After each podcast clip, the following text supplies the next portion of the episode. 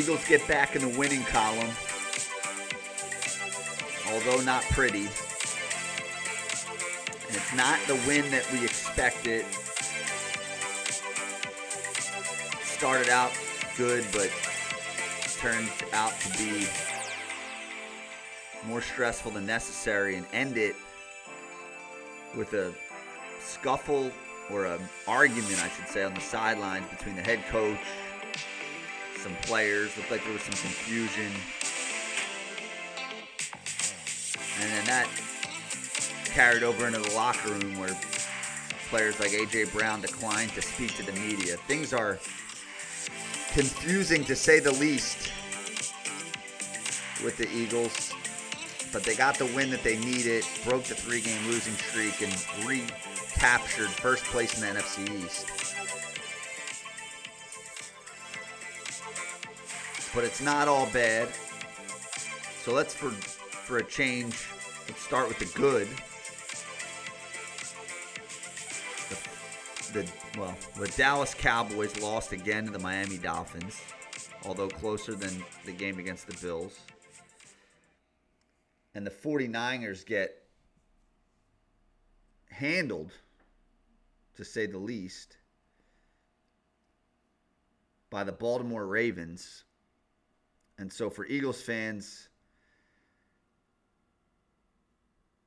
I guess you could say there's hope. They look mortal.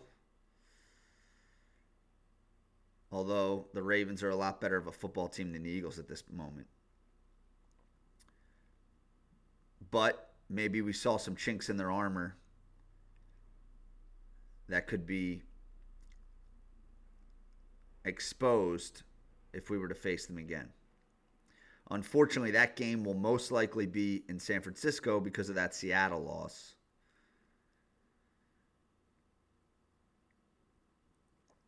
Which turns out to be a real killer because home field could have went back through the Linc. But like I said, Dallas looks average um, to slightly above average. They lose to Miami after losing to Buffalo. And the Niners just come out and nothing they do worked against Baltimore. Brock Purdy probably lost the MVP in one game with, I think, five interceptions. Um, he was he was really probably close to a shoe in prior to that game. All he had to do was kind of just play okay, and it looks like now he he lost that award, and probably looks like Lamar Jackson, barring any catastrophes from him in the final two games, will re, will claim that award. However, um, look, Baltimore showed you how to beat them, right? Except there's one thing. Uh, well, they show you how to beat them in one way. They don't they don't react to their motion and all their craziness. They kind of just they play this zone, this matchup zone defense that that kind of focuses on the quarterback and they close space quickly. But the problem is Baltimore has the horses in the in the secondary and on their defense to to do it. And I don't know that we do, or for sure for sure I know that we don't. But maybe maybe there's something that we could take from that or the coaching staff can take from that to say, hey, maybe this team isn't unbeatable like like it looked like they were going into that game. So we'll see how the last two weeks go. The Niners play Washington this week in Washington, and then they go home and play the Rams, who are not a team you want to play right now. So maybe I don't know. Could the Niners lose that game? Um, and the Eagles recapture home field if they can take care of business, which is no guarantee at this point. Uh, I guess that's still possible, although I don't know how likely it is. Although the Rams will need that game desperately. Um, Dallas has has handed you, unless you fumble the opportunity, so to speak, has handed you back the division, which I think is important to get a home game. Um, although the Eagles, once again, do not pass the eye test. And that's all I can go by. I can't go by wins and losses. I have to go by my eyes and my gut. And for however many weeks now in a row, subtracting that they won, they just do not seem to pass that eye test. So will they beat the Cardinals and the Giants? I don't know. Looks like the Giants may have Tyrod Taylor starting next game in New York. They just saw us, played us tough, although we, we shot ourselves in the foot a lot with some stupid turnovers and um, some penalties, but I guess that could happen again. Uh, the Cardinals are also a pathetic team, but they'll want to beat us. So that is not a guarantee. But but I guess uh, as we sit here today on December 28th, it looks like the Eagles may win the division uh, with with a very very small percentage chance to win the con- win the conference and get and still get a bye, which would be a miracle at this point. Um, but I guess it's still not out of the out of the equation. So so what happens Sunday? So they get out to a fast start uh, that they needed. Um, some good punt returns early by Covey gives them good field position that they capitalize on. They get up, I think, twenty to three. Um, and then I'm not really sure what happened. They had a buff. They had a kind of a botched punt to start the second half, which gave the Giants the ball. I think within the ten or close. Which I mean, a, a, a, a kickoff. I'm sorry, botched a kickoff that I, I it, that doesn't happen. You don't see that much. I mean, they Zaccheaus and, and Boston Scott just run into each other, um, and, and there's a fumble. There's an interception by Jalen uh, where Dallas Goedert kind of trips and falls down that goes back uh, for seven. Um, and the game became interesting quick. Uh, I think they were up 30 to 18 with about five and a half, six minutes. Looked like it's over. Giants score in the blink of an eye. Um, Reed Blankenship just gets beat and make it 30 to 25 and then get the field goal 33-25 and then and Giants have have an opportunity late although I don't think they had any timeouts and had to go a far distance, um, and they weren't able to do it. So the game was close. I think we saw a lot of the same.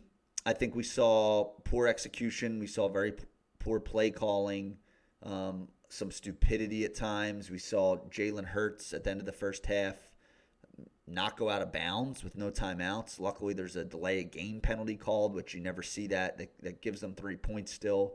Um, Jalen Carter jumps off sides twice, uh, like very stupidly. Um, so stuff against better teams that would you know would really kind of um, shoot you in the foot. Uh, again, the turnovers we don't force any turnovers. Um, we get no pressure again, really with our front. I actually think the defense has looked a little bit better the last two weeks, although against worse competition. But I thought our coverage has been okay for the most part. Okay, I, sh- I stress the word okay. Um, I thought Shaq Leonard played okay on Sunday. Played the best that he's played since he's been here, although he still had some mistakes out there. Um, but defensive line, no pressure, right? And and we don't get turnovers, and, and we we turn the ball over, and, that continued.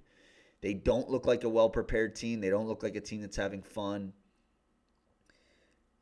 The play calling is juvenile. It's they don't have any plays to beat a blitz. Um, I've watched some tape here in the last few days that really highlighted that on, on, on blitzing downs, third and you know eight or nine, and they just have guys running go routes and asking Jalen Hurts to make something happen. It's it's confusing. They went over the middle one time to DeVonta Smith that went for a touchdown. They did not really go back over the middle again. And there were moments in that game I thought they could have ate some clock and they just pass, pass, pass. They did run better. I thought it was a, it was a better um, executed run plays and better design run plays. Although again, you're playing a, a bad team, so it's hard to judge. There's not a lot you're going to get out of that game as far as feeling good about it unless you kind of rolled them, which after losing three games in a row the way they did, you would think they would come home and roll that team. Tommy DeVito could not move the ball at all. And so they had a real opportunity to put that game away and didn't. And that's been kind of the, the narrative for the year. And so I would expect it to be the same the next two weeks. I, I don't see why that changes now. We're very deep. We have a lot of data to show who they are. But they did get back in the winning column. But what is concerning to me, I have a, a, a, theory just from watching, and I think I've said this here the last few weeks, that something is going on that we're not privy to in that locker room. and I don't know if it's um, somebody who is causing problems. I don't know if it's a lack of confidence or belief in the coaching staff or a coach. Um, but they're souring on somebody, and it's extremely apparent to anybody who's watching. This is not just a team that, uh, oh, well, we need to be playing better. Yeah, maybe that's some of it. But you won a game. You got back in the winning column. It's Christmas Day. Nobody's smiling. Nobody's happy. And to end the game, Nick Sirianni is in a verbal I don't even know if it's a confrontation, but in in dialogue with multiple people at the same time. So defensive line coach and him are in discussion, and it looked somewhat heated. Haason Reddick is running to the sideline. Nick is yelling at him to get back on the field. I mean, that stuff you see in like Pee Wee football. He's yelling at him to get back on the field. So there, there's some confusion there.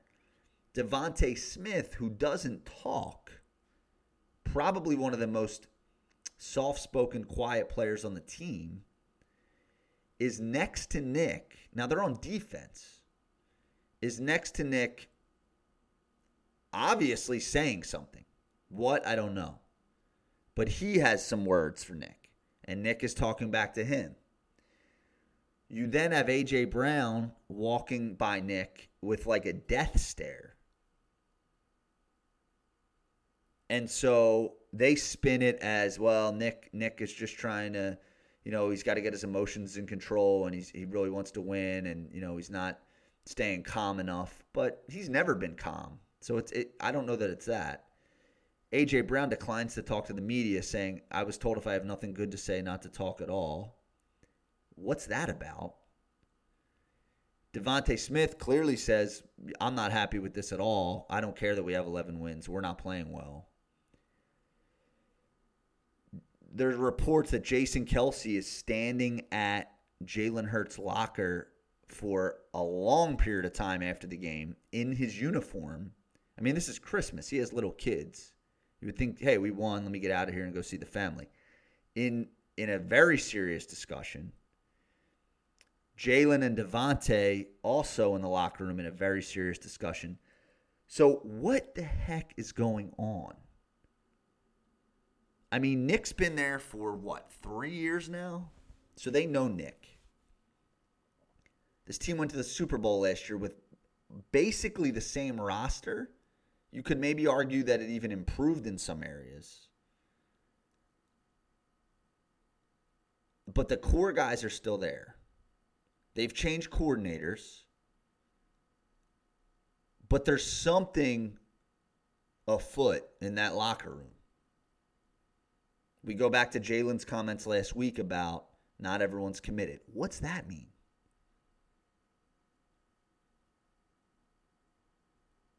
There's there's talk about there's people that wish Jalen was more vocal or more, you know, when things aren't going well.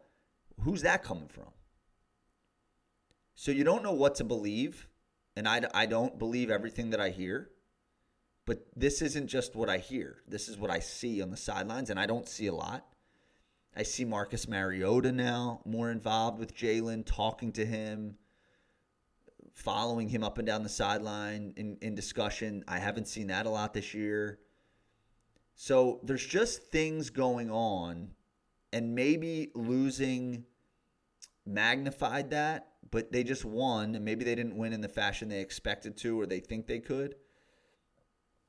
But this team is suffering from a confidence crisis, an identity crisis, and nothing looks good. They don't even win pretty. Right? I mean, even go back to Buffalo and Kansas City. I mean, even those games weren't you didn't they didn't win with any grace. It, it, it was it was like wow, I can't believe we won those games. And and those are tougher teams. But Washington, I mean, a lot of their wins this year were like that.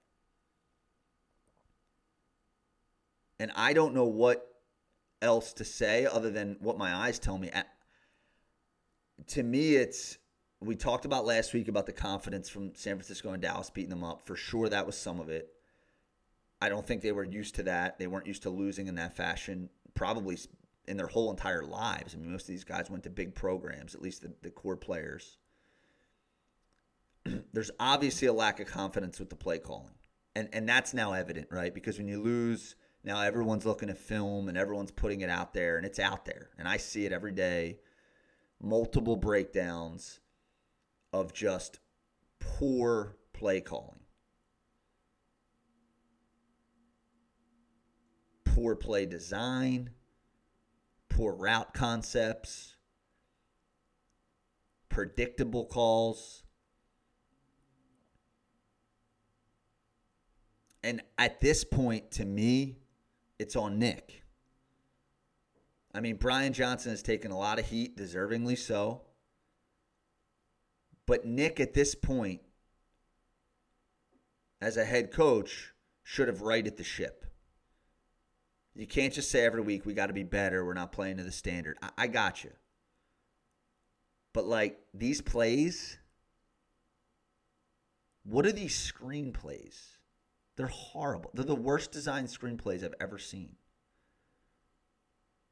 So if Brian Johnson is kind of teeing up the calls, that's maybe a problem. He doesn't have a good feel for the calls, but it's Nick's play sheet, I think, or he has to. He tells us it is. If it isn't, he's got a heavy hand in it, and if he doesn't, then maybe then I don't really know what to say about him because at this point, as a leader of the team, you would. And he's an offensive guy. He's not a defensive guy. He came from an offensive he came from offensive coaching position. So that's that's what he should be able to fix. And he hasn't. And so I've gotten flashbacks from 2021 where the play calls seem to also be um, amateur. I remember the Tampa playoff game thinking, wow, I remember I did a podcast about it, talking about wow, they just load the box because they know the Eagles don't throw the ball downfield. Everything's at the line of scrimmage, and Jalen ran more than, and they just said beat us, and we it took us like a quarter and a half to figure out to throw the ball over the middle and open some things up. And I see a lot of that again. There's nothing over the middle. All the route concepts are to the sideline. There's a lot of go routes. They don't utilize the backs well. And so, as, as bad as Jalen has looked at times, and I, I actually, you know, he has not been as good as far as turning the ball over. I don't think he's been as bad as people say when I watch. I mean, there's been mistakes for sure, many more mistakes than last year. Reminiscent of two years ago, he's made poor decisions, definitely. I don't know enough about whose job it is when they're blitzing. Like, is he able to audible? I, I think he is. I don't know. I don't know what they discuss. Maybe he's not picking things up as well as he should. They don't utilize all the receivers. They don't use their number three, Julio Jones, at all, which I think could be a guy that you could use, but they don't look to him at all. They don't try to get him involved at all. So they have like weapon, they have bullets left in the chamber that they don't even look to. And so to me, that that's the sign of just a poorly designed offense that's just not creative. And they become very easy to guard and very easy to defend. And until they figure out a way to call plays to beat a blitz, they're just going to continue to see blitzes.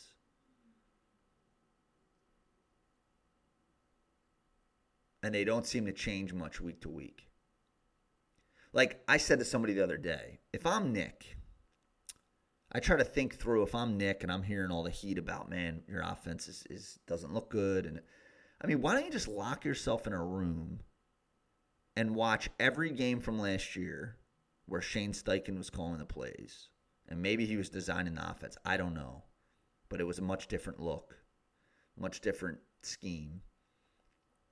And like sit in there with Brian Johnson and Jalen and whoever and just go over it and just say, all right, let's come out of this room with 20 plays from last year that we've really liked, that Jalen, you really feel good about. Kind of what they did to Nick Foles in the Super Bowl year with Frank Reich. Like, what do you, Jalen, what do you love to run? Let's sit in here from last year what worked. They obviously know it. It's the same guys. And let's try that. Like let's try that for 2 weeks. Like let let's let's just change it up for 2 weeks. Let's like call Jalen's 20 favorite plays from Shane Steichen's playbook last year. He should know them. Brian Johnson was here as the quarterback coach. They should know them. I don't know. Are those plays just not in the play sheet anymore? or do we just not call them? So does Brian Johnson just not dial them up? If that was the case, wouldn't Jalen and him discuss that? Like, there's just so many questions at this point. This isn't week three. You have two games left for the same problem to continue to arise. And he doesn't look comfortable, Jalen. He doesn't look sure of himself. He, he looks much different pre snap. And to me, it's just uh, it's just a, a, an indictment on the playbook and the play calls, which you would think, as professionals, all of which who have been here before, Brian Johnson, Nick, and Jalen, and the receivers, and the line, would have hashed this out by now. Okay, guys, let's get back to basics. Like, go be a copycat. Like, go study San Fran put in two wrinkles that they do. Use DeVonta in motion in the backfield, like do something weird. Use Devon, use De, uh, D'Andre Swift in the slot, like do something different. There's no real wrinkles. The only wrinkle I saw last week was they threw from under center, which they, I was told that I think Brian Baldinger said he looked at every play from under center and they run every time. Last last week they did throw, and I think it was for a completion. So that was like one wrinkle. But that that's not it's clearly not enough. So either we have like a Chip Kelly situation where Nick is very stubborn and he just wants to stick to his stuff, or it's an incompetent situation where they don't know what to do when what they're doing stopped working, or lack of leadership, or too much um, too much power given to someone like Brian Johnson and Nick too hands offish. Like it, it's something like that. I don't I just don't know. I don't know enough about what it is. But they know. And maybe that's what you're seeing. I do think something that'll help their confidence though is I, I think the Niners getting beat up a little bit might get a rise in them a little. Like okay, like I think I think the the foregone conclusion for the last three weeks to a month since they played San Francisco, however long ago that was, three weeks, four weeks, was at least outside that locker room was okay. There's no way this team can beat the Niners in San Fran, probably anywhere, but in San Fran for sure. So that probably uh, carried over into the locker room, right? I'm sure I don't know that they think that negatively, but I'm sure when they beat you up and Dallas beats you up and you lose to Seattle, and then you play bad against the Giants, like that's got to be in your head a little bit, right? Like, all right, we, we just we're not playing well, and they just sh- showed us they can beat us, and they talked about it for a year. No way we can beat them. Like if they're not even saying it, some of them are thinking it probably, for sure. But then they just saw the Niners get beat up because they probably watched that game, some of them, Christmas night. So maybe they have hope maybe so. Okay, guys, Niners aren't unbeatable. Let's get back to doing what we do. Let's shake this off. they have what's what's shocking is they have a lot of leaders in that locker room and veterans. So you would think like a locker room thing is the last thing you'd be thinking about.